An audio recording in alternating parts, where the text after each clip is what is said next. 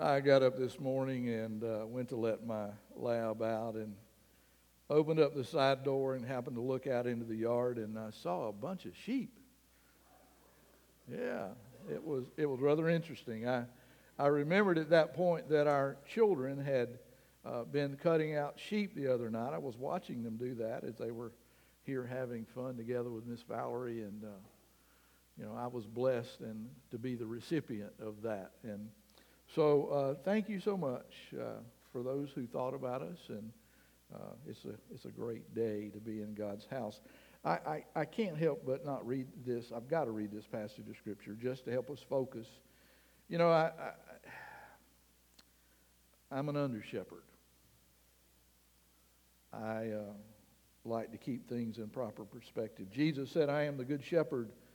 And I know my own sheep, and they know me, just as my Father knows me, and I know the Father. So I sacrifice my life for the sheep. I have other sheep too. He's talking about us Gentiles. I have other sheep too that are not in this sheepfold. I must bring them also. They will listen to my voice, and they will be one flock. I love that. One flock with one shepherd. One shepherd, Jesus Christ. We're very blessed to know him. Amen. Thank you for your faithfulness to him. Rather interesting message God's put on my heart today. I think you can see that from the title of the message Hope at the 11th Hour. I believe in hope. I have hope. I looked up in Webster's dictionary the word hope to get a definition. And this is what Webster defines hope as it is a feeling that what is wanted will, be, will happen, or a desire accompanied by expectation. I would like to think of hope as an expectation that things can get better. I want you to know that I have hope.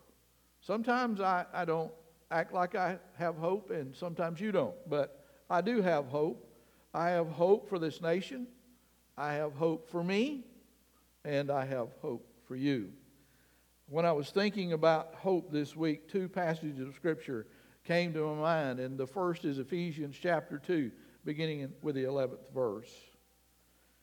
You'll notice in this passage that Paul is reminding Gentiles, who that is what we are, we're not Jewish people, we're Gentiles. He's reminding Gentile believers that there was a time when in our life we had no hope, no expectation, and no chance of becoming a part of the family of God and then spending eternity with God in heaven. We were an eternally hopeless bunch of people. But listen to what Paul writes in, in verse 11. He says, Don't forget that you Gentiles used to be outsiders by birth. You were called the uncircumcised ones by the Jews, who were proud of their circumcision, even though it affected uh, only their bodies and not their hearts.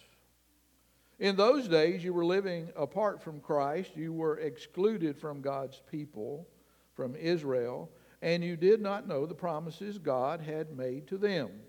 He said you lived in this world without God and without hope. But notice verse 13. But now, now you belong to Christ Jesus. Praise the Lord. We belong to Christ Jesus, though he says you were once far away from God. Now you have been brought near to him because of the blood of Christ. So, Paul, as you can see here, is emphasizing the fact that we had been living hopeless lives without God and without any hope that we could even find our way to God. Uh, we were living life with, without hope or the expectation of any kind that things could get better. So they were living without God in this day in, in a very troubled way, in a troubled land, and they had no reason to believe that life could get any better for them. And friends, I want you to understand that that is exactly where a lot of people are living right now in this world. And yes, even here, here in America, we're living without hope. And I, I don't know if that's where you've camped out your life, but it could be. You may be here today and you really don't have any hope for the future.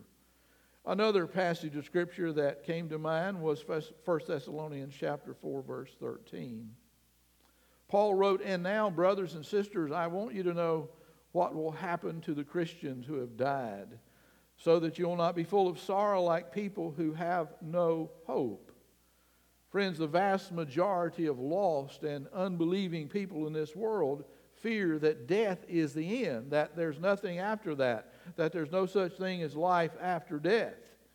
Uh, so, in their minds, they see death as being final. It is a one and done mentality from their perspective. They have no hope beyond life nor beyond the grave. Uh, there are a great many people who live in this world without hope that their life can be any different or that their circumstance can change for the better. And you know, there was a time just not too long ago that, um, you know, I, I, I, began to sense that myself. I, I caught myself feeling not too long ago because of the problems that I've been having with my back. Um, I, I, realized that pain is one of those things that can get the better of you. There's, there's all kind of pain, and there's many different kinds of pain, and pain can be troubling in your life.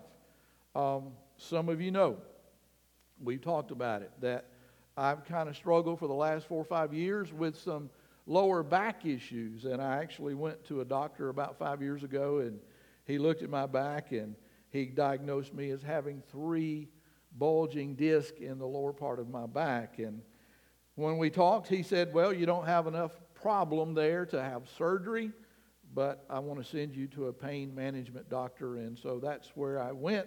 And my doctor has been giving me double epidurals every three months now for the last three years.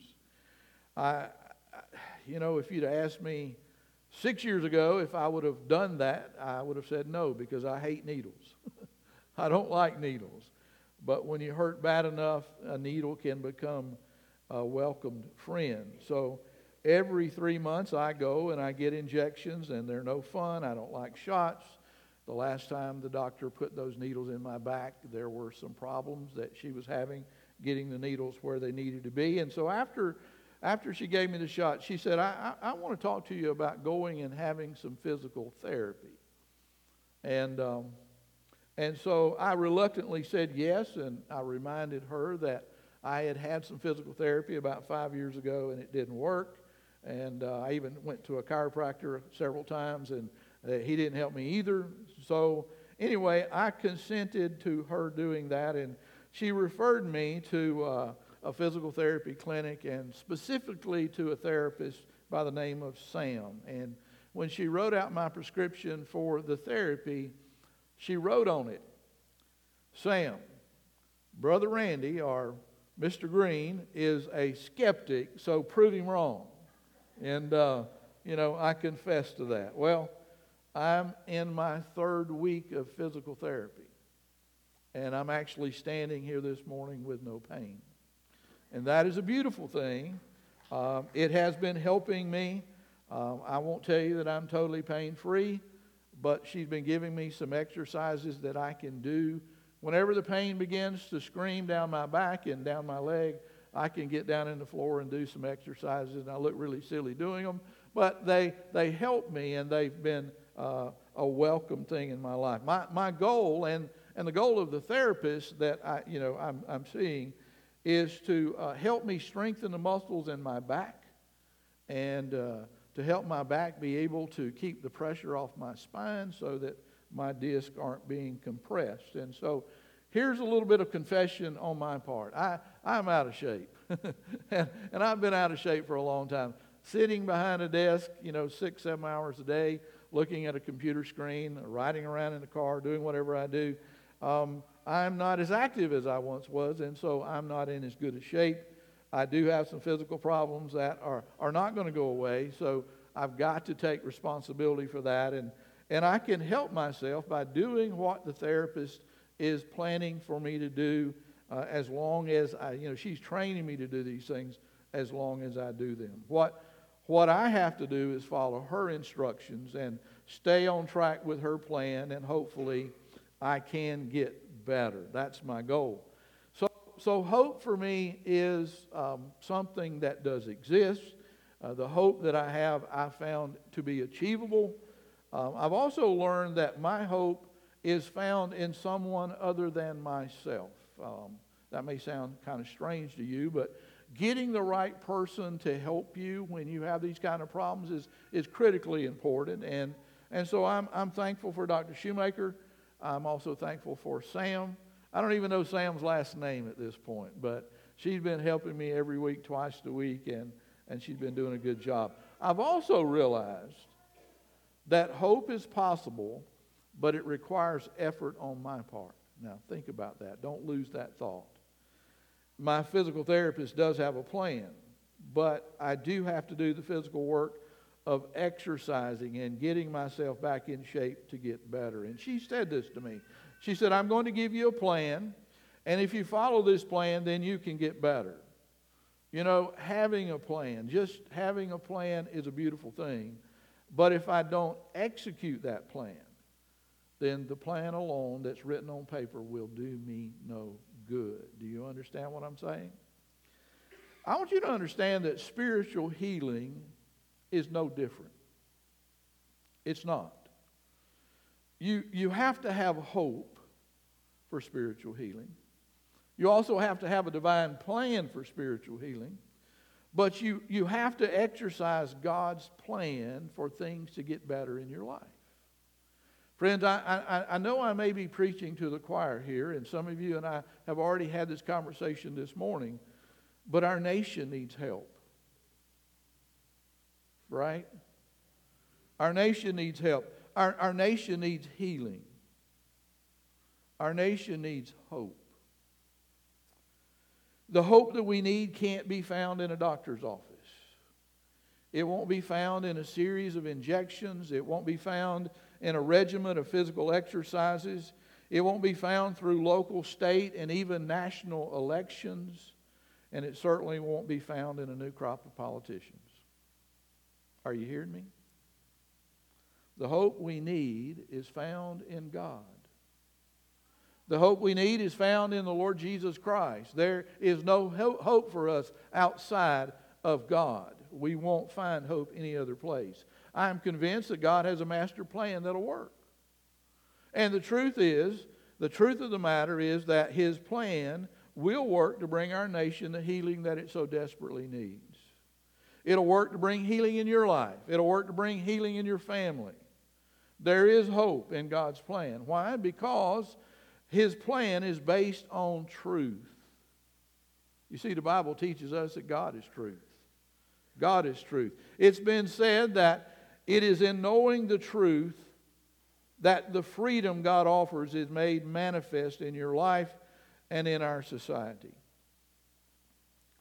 I know you remember that in the garden, the one tree that God told Adam that he and, he and Eve were, were not to eat from was called the tree of knowledge of good and evil. You remember that, right?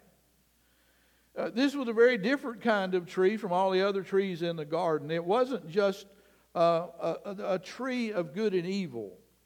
No, this tree involved knowledge. It involved knowledge. Do you remember what Satan said to Eve? He specifically told her this. He said, God knows that your eyes will be opened as soon as you eat it, and you'll be like God, knowing both good and evil. So, what was Satan up to here? Well, certainly no good, right? He was up to no good. Friends, listen, and listen carefully God cannot lie to us. It is impossible for God to lie. He's not a liar, it's not in his character. He, he can only tell us the truth because he is truth. Therefore, everything that God tells us is true. God is a truth teller. On the flip flop side of that, Satan can't tell the truth. He is a liar, he is a deceiver, he is a trickster. I am certain based on what Satan said to Eve that I'm certain that he knew exactly what God had said to Adam as he placed Adam in the garden. In Genesis chapter 2, verse 15, it says, The Lord God placed the man in the Garden of Eden to tend and care for it. But the Lord God gave him this warning You may freely eat of any fruit in the garden except the fruit from the tree of knowledge of good and evil. If you eat of its, tree, of its fruit, you will surely die. So, what's he doing here? He, he's wanting to trick them into doubting God's word. He is trying to get them to disobey God's instructions. He literally wants them to uh, determine for themselves what was good and what was evil. He's wanting them to set up their own standard of truth. You see, Satan knew that if he could get Adam and Eve to refuse to live by the standard of knowledge of good and evil that God had given them, then they would in turn set up their own inept reasoning and, and, and they would discern for themselves what they thought was good and evil. Well, friends, isn't that what the world is doing right now on steroids? Think about that. I mean, you, you, you think about this. The world wants you to believe that things like abortion are okay and that it's actually good. Uh, the world wants you to believe that parents have no right when it comes to overseeing their children's life in any way. They want you to believe that government knows best. The world wants you to believe that God's creative order of the male and female can and should be manipulated by human beings at their mere con- convenience. The world wants you to believe that family can be defined however you want to define it. And that when it comes to sexuality, for any age, anything goes.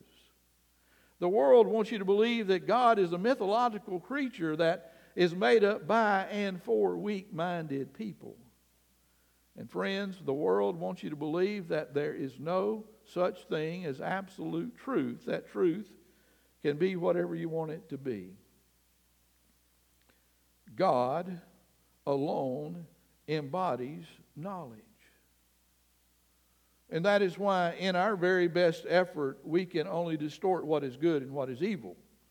God alone has untainted reasoning because God only eh, eh, God alone is truth.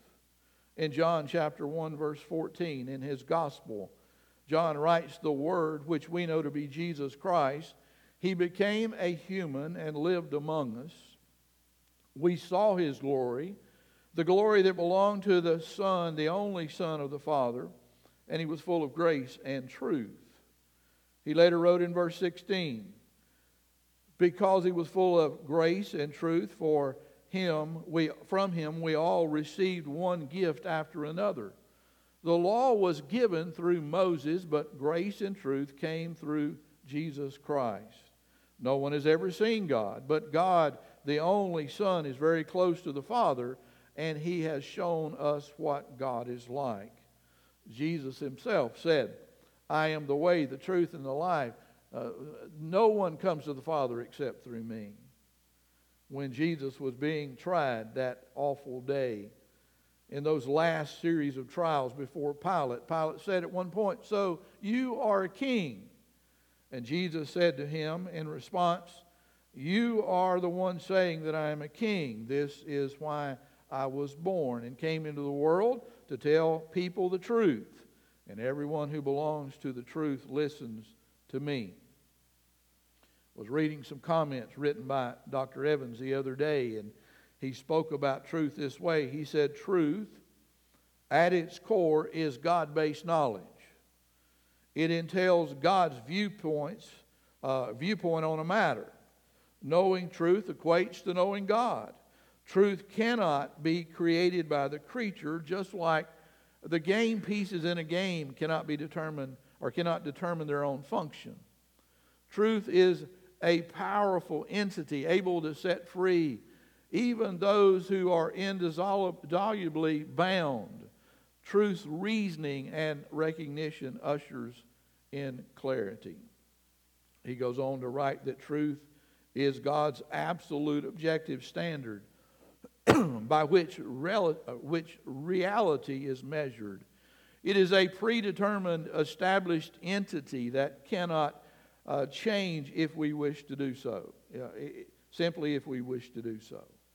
Just as the clock in Greenwich, England, does not adjust itself to the passers by from the many different nations who come to view it, truth does not adjust itself to our whims or wants either. As the world looks to Greenwich to know the correct time, all of life, including civil government, is to look to God and His Word to know the truth by which freedom complies. So think about this. Why?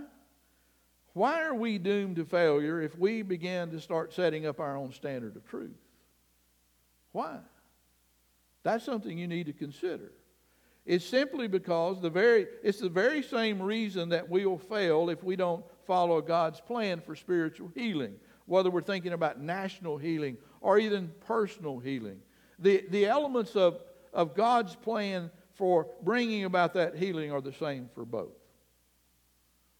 As we think about this this morning, I, I wonder are, are we in agreement that our nation's in trouble and needs healing? Would you amen that? Would, would we agree that it is a spiritual healing that we need? If you believe that, and I pray, I, I pray that if you believe that, that you're going to listen very carefully to the words that we're going to look at this morning from God's Word, that I, I pray that you'll, you'll listen more carefully than you've ever listened before. And I pray that it's going to change you and me this morning forever. May we never be the same having heard what we're going to hear today. In, in just a moment, I'm going to read to you one of the most powerful promises ever made to his people, to people just like you and me. It includes both a prayer and it includes a promise. It is found in Second Chronicles chapter 7. I'm sure you've read that passage probably more than once, and I, I pray that it'll mean something to you today, and I pray that um, it, it, it'll change your life. The very fact that God heard Solomon's prayer, I mentioned it includes a prayer. Solomon obviously prayed. The fact that God heard Solomon's prayer is evidence enough for me to know that there's always hope if God's people will but just fall to their knees and pray as God instructed his people to do when Solomon dedicated that temple that he had built for God. Kind of went back and looked at the nation of Israel during this period of time. And when you read about the nation during the early days of Solomon and, and at the time that the temple was built, you'll understand that it was a very tough day for the nation of Israel. And yet they were, you know, I mean, prosperity in that day was abundant. They were a very wealthy nation in consideration to the other nations. But this nation was spiritually bankrupt. Spiritually bankrupt, very much like America is today we may be, and I looked it up just to make sure, but we are considered to be the richest nation in the world. And yet we are fastly becoming a spiritual wasteland. We're fastly becoming a godless nation. Friends, listen, we need to do more than just say we need to pray and that we believe in prayer.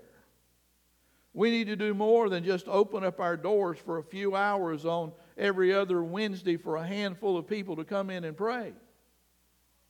Are you hearing me?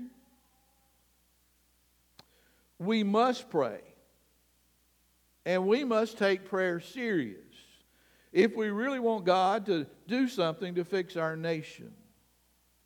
Who knows if we will pray, if we will but pray, we just might move the hand of God to bring about healing and restoration to our once great nation. I have hope. I have hope that it can still happen. I want you to consider God's promise to Solomon and to his nation. Look with me at Second Chronicles chapter 7 verse 12 through verse 14. It's interesting. You know, have you ever had God invade your night and show up in your bedroom and talk to you? Some of us would be hurrying to the hospital or to the funeral home, one. Listen to what it says. One night the Lord appeared to Solomon, and he said to him, I have heard your prayer and have chosen this temple as the place for making sacrifices. God was very specific when he said to Solomon, I've heard and answered your prayer. But God wants more of his people praying than just Solomon. It's a great thing that their leader was praying, but the people needed to be praying along with him. Why? Simply because our prayers demonstrate our need and our dependency upon God. You see, a lack of prayer only reveals an attitude of self sufficiency. When you don't pray, it's like saying to God, God, I don't need you. God, our Creator, wants to be involved in every part of our lives. He does. He is an intimate God. He wants to be with you 24 7. And when He's not allowed to do that, He sometimes has to cause drastic events to get our attention and to win our allegiance and our hearts back to Him. I want you to look at verse 13. God said to him, At times I might shut up the heavens so that no rain falls, or I might command locusts to, devour your crops, or I might send plagues among you. I mean, in our day, God could said, "Well, I may cause a shortage of, few, of, food. I may even cause um, you to run out of fuel, or the stock market may fall." What was God trying to say, and what was He trying to do? What did He want Solomon to really hear? I think God was saying, I want an intimate relationship with you. And if, if I don't have that with you, if you don't allow me to have that with you, to get your attention and your allegiance, I may have to cause your great wealth to be destroyed. I may even have to cause your good health to disappear. Friends, just think about where our nation has been over the last three years. Think about where our world has been over the last three years. We have been suffering from a virus that has killed millions and isolated billions. And now America and much of the rest of the world is collapsing into an economic recession. I don't see any of you disagreeing with me. But does God have our attention yet? Has He won our allegiance yet? What more will God have to do to turn us around? when are we going to know if God has our attention and allegiance? I, I, want you to look with me at verse 14. Notice how God begins this verse. He uses the word then. then, after I've caused all of these things to happen, he says, then as if to say, it's like God saying, When and if I see my people doing the following things, then I will know that you've turned around, and then together we can work on turning our world around. Look at verse 14 specifically. He says, Then if my people who are called by my name will humble themselves and pray, and seek my face, and turn from their wicked ways, I will hear from heaven and will forgive their sin and heal their nation.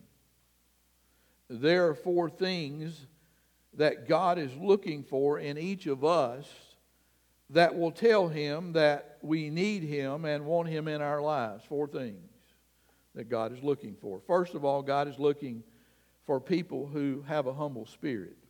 He said, If my people, notice that, if my people who are called by my name will humble themselves. Now, humility is a difficult and yet necessary virtue to obtain. We are not born with humility, it is a personal choice. Uh, and, and that's what makes it so hard because what does the song say? It's hard to be humble. Humility is difficult because it requires the death of self love. Because it is also necessary because no one can rightly relate to God without it. Friends, only those who empty themselves of all their pride and pretense will experience and enjoy the exalted God. Humility is something that you know, shows respect to other people. Humble people also experience much of God, and humble people trust God. I mean, think about it. Prideful people manipulate and they strive to secure life that they desire. But humble people don't have to do that because they trust in the Lord's sovereign leadership and in his divine supply. Solomon wrote these words in Proverbs 3, verse 5. Trust the Lord with all your heart and, and don't depend on your own understanding. Remember the Lord in all that you do, and He will give you success. Don't depend on your own wisdom. Respect the Lord and refuse to do wrong. Then your body will be healthy and your bones will be strong.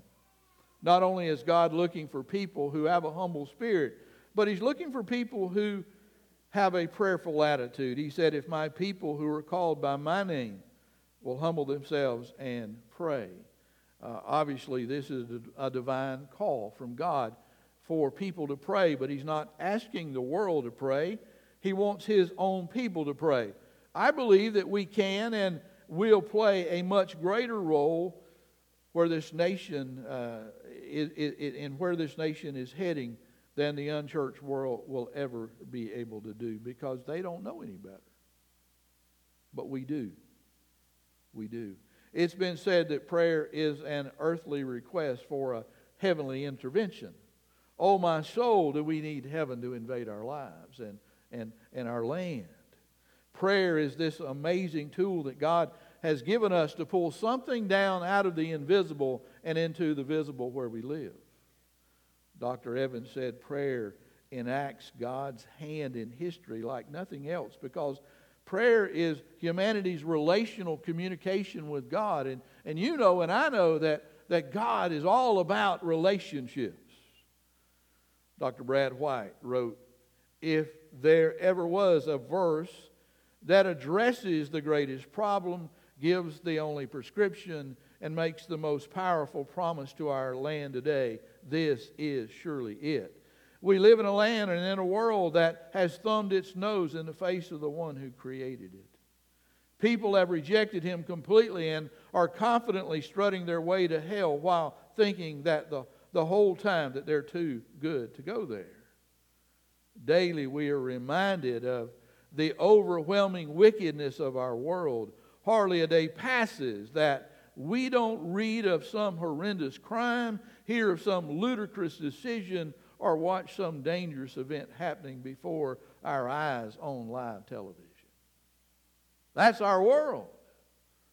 It's pretty scary out there. Who's going to do something to fix it? Who's going to make things better? Somebody has to do something, right? Hmm. But who's going to fix it? You and I can't depend on the world to fix itself because it's only making things worse every day. And friends, you can't trust politicians to do that either, right? So who's it going to be? I, I want to point your attention to this divine prescription written by God, and I want you to see who it's written for. This is the key. This is the key. You know, when I, when I mentioned that Dr. Shoemaker, my pain doctor, wrote a prescription to Sam, she wrote it for me. She wrote it for me. She didn't write it for you. She wrote that prescription for me. Well, who is God writing this prescription for? He's writing it for you. He's writing it for me. He's writing it for us, the church.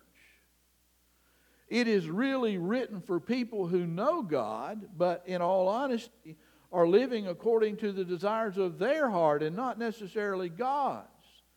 Christian, I want you to understand, and please hear me in this. We want God to heal our nation, but before God heals our nation, He's got to deal with our own heart. We, we've got to deal with our heart. We've got to let God have his place in our life. That's why he's looking for humble people. That's why he's looking for people who will pray. God is looking for people who have a heart to seek his forgiveness and, and for his favor. And he's, he's looking for his people to turn to him in repentance. We're very blessed. And, and I mentioned this, and she's going to shoot me for doing it. But Rachel works hard to keep this house clean. She can go through and clean everything, and those little black bugs just crawl right back under the door. and they're everywhere. But she works really hard to keep the house of God clean. Nobody in their right mind likes a dirty house, right? Not you, not me, not certainly not God. I made a commitment to Joyce when we decided to get a yellow lab named Izzy 14 years ago. I made a commitment to her that I would do the very best I could to keep all the yellow hair vacuumed up in our house. Some of you know what I'm talking about. She's a really big dog that sheds in a really big way, and she used to growing up. She would only shed twice a year. But now in her old age, she sheds every day, every day of her life. Thank God for vacuum cleaners. Amen. Where would we be without them? We, we have a pretty good vacuum cleaner at, at home. It's not a real expensive one, it's just a good one. But it doesn't work by itself, it likes company. And I have to go in the bedroom and get the vacuum cleaner, and I have to plug it in, and I have to turn it on, and I have to vacuum the floor and make sure that all the hair gets up. I have to do that. It requires that I turn it on and then do the work. Well, guess what? Prayer is the same way. For prayer to work, you have to work at praying. Are you listening? You have to work at praying. Second Chronicles chapter 7 verse 15, God specifically says this to Solomon. He says, "My eyes will be open and my ears attentive to every prayer made in this place." I'm convinced that God listens and he counts our prayers. And He knows. He knows that I don't pray enough. Neither do you. Neither do we as a church. We've got a few that are faithful to pray, and they'll pray till hell freezes over or heaven opens up. One of the two. They're faithful. He goes on to say, For I have chosen this temple this place of worship and set it apart to be holy, a place where my name will be honored forever. I will always watch over it, for it is dear to my heart. Everyone should want a clean house. And a clean house speaks of faithful attention, but also ultimately to the glory of God. But while maintaining a clean house for the Lord's glory is a worthy aspiration, we must understand that the house where we live isn't God's primary concern. You live in that house, God doesn't. In fact, God cares more about the state of the house where He lives than He does at your house. Where does God live? In your heart. He cares about your heart. That is His home. So think with me for, on this for just a minute. If you call yourself a Christian, and I would pretty much guess that everybody in here does. And if in fact you are, then you bear and wear the name of Christ 24 7, right? That's who you are. That's who you want to be known as being. Well, that means, according to the Word of God, that your body is His house, and you should care more about keeping His house uncluttered and clean than you do cleaning up your house, right? I can't help but think that that is what David thought when he wrote these words. As David prayed, Psalms 51, verse 2, he said, Wash me from my guilt and purify me from my sin. Verse 7, he says, Purify me from my sin, and I will be clean. Wash me, and I will be whiter than snow. In verse 9, he said, Don't keep looking at my sin remove. I, I love that word remove. Remove the stain of my guilt. Take it away, blot it out. Do whatever you have to do, but get rid of the stain of my guilt. Create in me a clean heart, O God. Renew a right spirit within me. What does God want us to do with this message? I think it's pretty obvious and it's pretty simple. I think people need to be praying for our nation. But I think before our prayers can get to God for our nation, we've got to be serious about our own heart. And we, we've got to ask God for a clean heart. That is one of the goals I have this morning for you, is that you will approach God and ask God for a clean heart. Because if you have a clean heart, then your prayers can make it to the throne of God, and you can be effective and fruitful in your praying for our nation. So I want you to pray first for yourself this morning.